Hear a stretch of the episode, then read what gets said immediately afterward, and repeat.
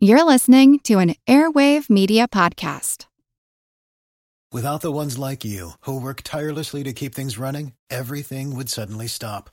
Hospitals, factories, schools, and power plants, they all depend on you. No matter the weather, emergency, or time of day, you're the ones who get it done. At Grainger, we're here for you, with professional-grade industrial supplies. Count on real-time product availability and fast delivery. Call, clickgrainger.com, or just stop by. Grainger, for the ones who get it done. Here's a program from our archives. In India, the first full moon of March marks the beginning of Holi, one of the nation's most energetic celebrations and definitely its most colorful.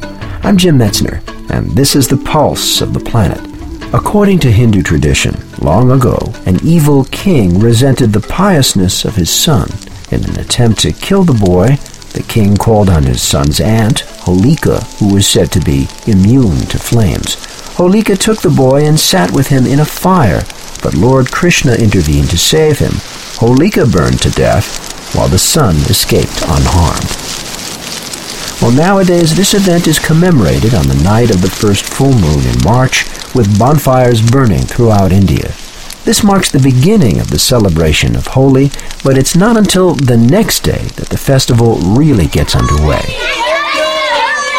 On the second day of Holi, everyone takes to the streets, and amidst cheers and cries of Happy Holi, they douse each other with brightly colored water and powders. Children spray passers-by with syringes filled with colors, and in some towns, pedestrians are bombarded with water balloons from the windows above. Soon, the streets, the people, and their clothing are soaked into one dancing, laughing, and color-tinted crowd.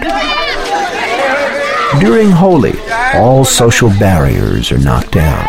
Distinctions of class, sex, caste, and age are all but forgotten, and the colors help to make everyone equal, at least to the eye. The country's most powerful people come out into the streets and celebrate with the poorest, and in some towns, the Muslim residents join in with this Hindu celebration, proving that for at least one day, the differences can be forgotten. I'm Jim Metzner, and this is the Pulse of the Planet.